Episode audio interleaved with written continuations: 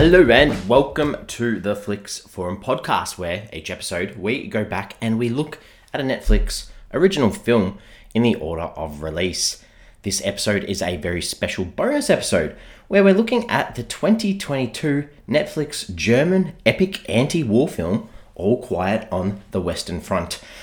Or in German, and apologies, Im Western Nix Neues. It's directed by Edward Berger. It stars Felix Kammerer, Albrecht Schuch, and Daniel Bruhl. I'm Jesse. I'm writing here solo, and I'm very, very excited to talk about this one. So, if you don't know the story of this one, or have never heard of this one, or want to check it out, make sure you give us a pause. Come back a bit later on, uh, because I'm going to go into a bit of depth about this Oscar nominated film for this award season, uh, as recording in 2023.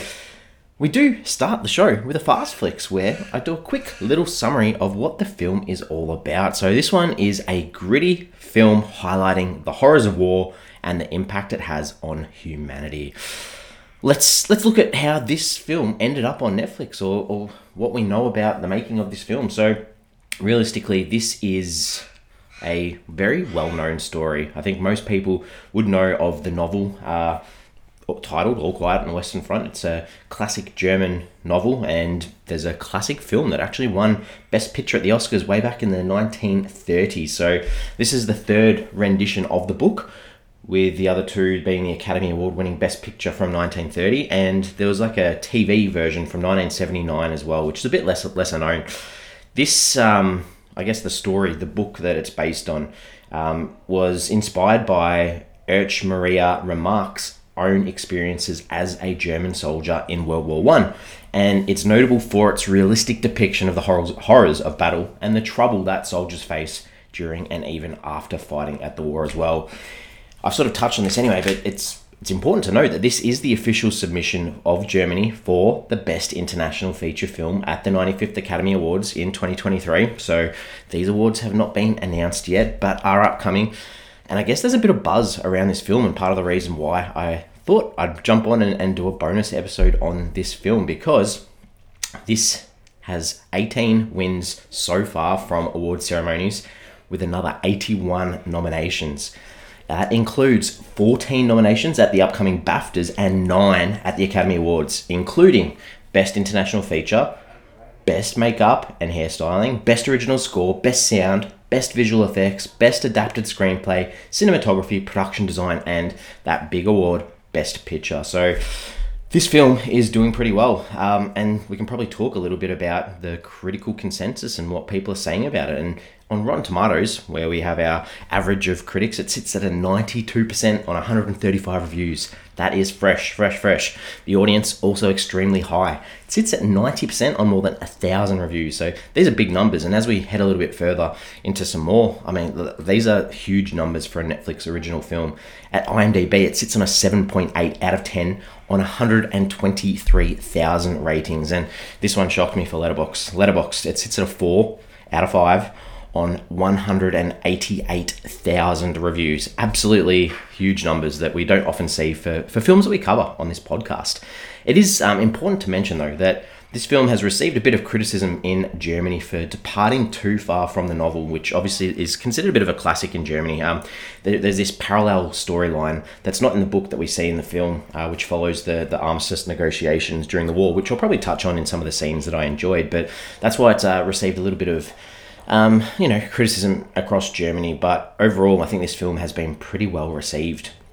It was released on the 12th of September in 2022 at the Toronto International Film Festival before playing a variety of festivals across the world. It had a cinematic short limited release from the 7th of October 2022 before hitting Netflix worldwide on the 28th of October in 2022 translations across the world. So in German, I mentioned in the title, the title um, "Im Westen nichts Neues." It, it, means nothing new in the West. That's the literal translation. In Spanish, this is called "No News at the Front." In French, it's "In the West, nothing is new." In Hungarian, in the West, the situation is unchanged. In Japanese, it's "No abnormalities on the Western Front."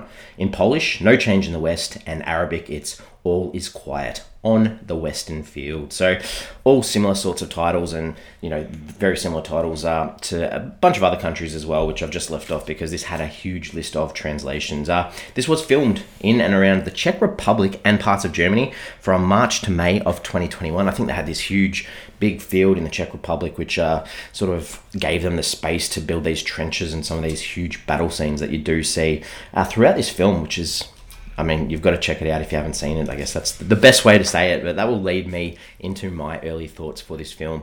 I think this is beautifully put together. Uh, the execution is, is near perfect. The, it is an excessive runtime though. Uh, it didn't phase me, but I'm not quite sure if it adds anything new idea wise to war films that we've seen before. It's nothing groundbreaking, just in the visuals and just in the. I guess it's almost like an update of, you know, making a film about war look as good as it possibly can with the technology that's available at this day um, and time and age.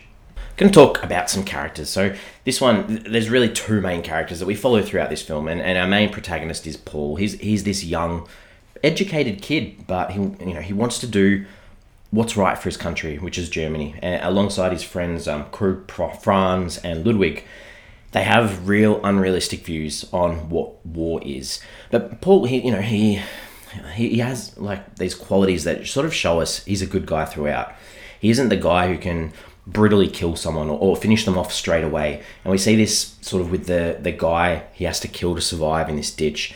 Uh, he tries to stop the bleeding. You know, he gets feed or drinks him, gives him some water to drink, and he sort of collects the photos of his family and says, you know, I'll, I'll get these back to you. And so it sort of shows us that that insight to him as a character. And obviously, all of these characters had no idea what they were actually signing up for. Like the realities of war and, and what was actually happening on the Western Front was was nothing compared to the celebrations we see or the the enthusiasm for for getting on board and fighting for your country. Um, the other character that I think you need to mention is Kat, and he is sort of like this older mentor type character who's out on the field already once Paul and his friends arrive and sort of takes Paul under his wing. He's, he's a fair bit older than Paul, but the two become really good friends. Uh, and we find out though that you know at home, Kat he's got a wife, he's had kids.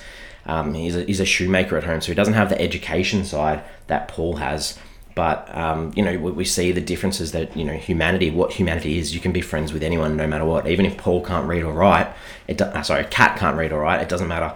These guys are in this situation they never thought they'd be in, and they adapt and they look out for each other. And, and it was quite a nice friendship to see develop across the screen, especially when they're separated at times and and when they reunite. It's really really quite sweet.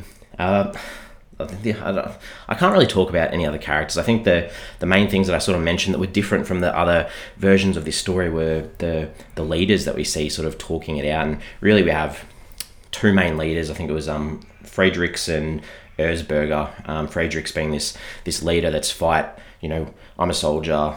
War. We need to win no matter what. And the other, um, is more a, a, diplomatic sort of guy that's wanting to end the war, can see the, the dangers, the issues, the no resolution, and wants to help solve this issue. So they were just sort of there to, to show the different points of view or the different roles that leaders can play in wartime situations. Uh, the director, Edward Berger, is German director. This is obviously a German story, but the first sort of German film adaptation of this film. He's got 22 directing credits, so quite a, a, a good catalogue of work, but mainly in German um, TV and, and some film as well. Time for me to talk about some scenes. So, what, what are the ones that uh, that stood out for me? And I think that realistically, the, the cinematography throughout this film, the transitions between the nature and the horizons and the shots of woods and you know the transition straight into the horrible shots of war. I thought these were done really well throughout. Really, really, really impressive. Thoroughly enjoyed those. Uh, talking about scenes, I guess I think that this there's a scene where Paul and Kat are sort of sitting on the toilet together, and I really like the discussion between the two because it gave us that insight into Kat, his family, and then also the trauma that he's thinking of when he gets home. You know, all he's known for these years is the battlefield, and what's going to happen is this transition back into life going to work for him. Uh, and and another sort of thing that I enjoyed in this the the cuts between the leaders of the war, those doing the diplomatic talking. Um, they're on the train. They're in these big palaces, enjoying good food, drinks, cigarettes, and then they contrast this really nicely through the cuts and transitions with the battlefield. Um, you know, the, the soldiers stopping in the middle of a, of killing people to eat and drink whatever's been left over, just scoffing it down while there's explosions going around, and it was just really well done.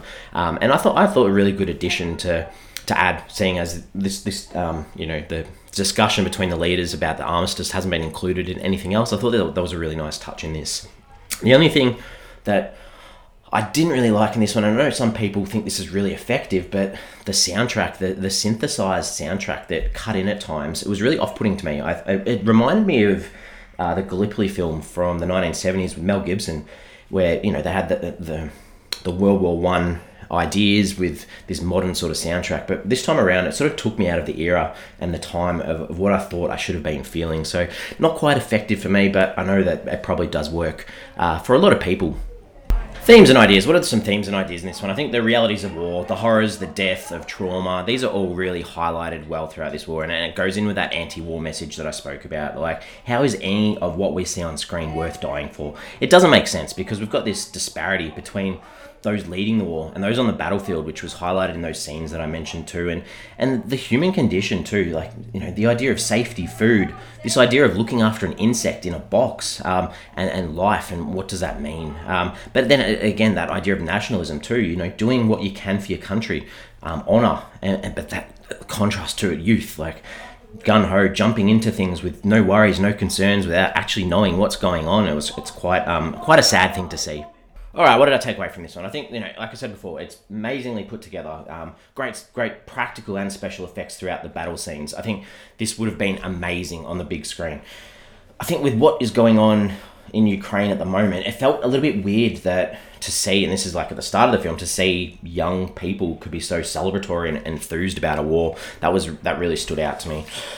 Uh, questions, and like just questions or things I thought we could ponder. Like realistically, World War One, hundred years ago, is this you know, do we still need World War One stories on the screen? You know, 1917 only came out a couple of years ago as well. Um, like, is it time for us to show some more current war stories to make it more relatable to the type of warfare that we're facing today? I'm not sure. I'm not sure, but obviously this film still connects and the story still connects. Um, and I guess the idea too. There's a scene. Uh, who was the character's name? I think his name was Franz. He sort of during the middle of a of a um, pause in battle, he um, befriends a woman and he gets a scarf as a momentum. And I think that it was interesting that we saw um, that scarf sort of passed down throughout soldiers as they sort of unfortunately um, passed away. And we had the idea that at the end, uh, Paul had this scarf on, and this soldier sees Paul and takes the scarf, but doesn't take his dog tags, which we'd seen the soldiers do throughout this film. So why did they choose to have that soldier take the scarf and not Paul's dog tags? I don't know. I, am not sure. Like whether this is a, a different interpretation to take, maybe that you know Paul um, Paul I don't know. I really don't know like the, the idea of those dog tags. So does Paul's family not know that he's passed away because they never get his tag? So are they going through trauma back at home not knowing or thinking that he's still alive somewhere? I'm not sure not sure how to interpret that. But if anyone knows please let me know. Because um, I'm ready to wrap this up. We give the film a rating out of five for me, I think, you know, I, am not 100% sure I know or understand or, or can think of why we needed another version of this story. We we already have an, an Oscar Best Picture winning film for the same story. Like, but this is, a, it's a great film. But I, I don't know, it could have been done with an original story or with more of a female presence, but it's still a great film and it's still impactful. The messages are still the same.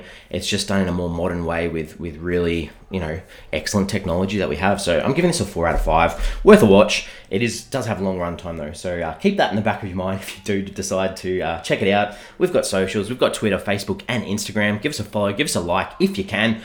My question on social this week is: Have you seen the original 1930s film of All Quiet on the Western Front? Um, I remember studying it at school. That's the last time I saw it though, so probably about 20, 25 years ago. Um, and I remember thoroughly enjoying it when we were studying World War One. So, have you seen it, and what are your thoughts? As always, thanks for keeping me company. We have a huge back catalogue that uh, we recommend you check out. 250 plus episodes of Netflix original films. So, give us a search. We've probably done an episode on a Netflix film that you like. As always, our episodes are out on a Wednesday, and we will be back then.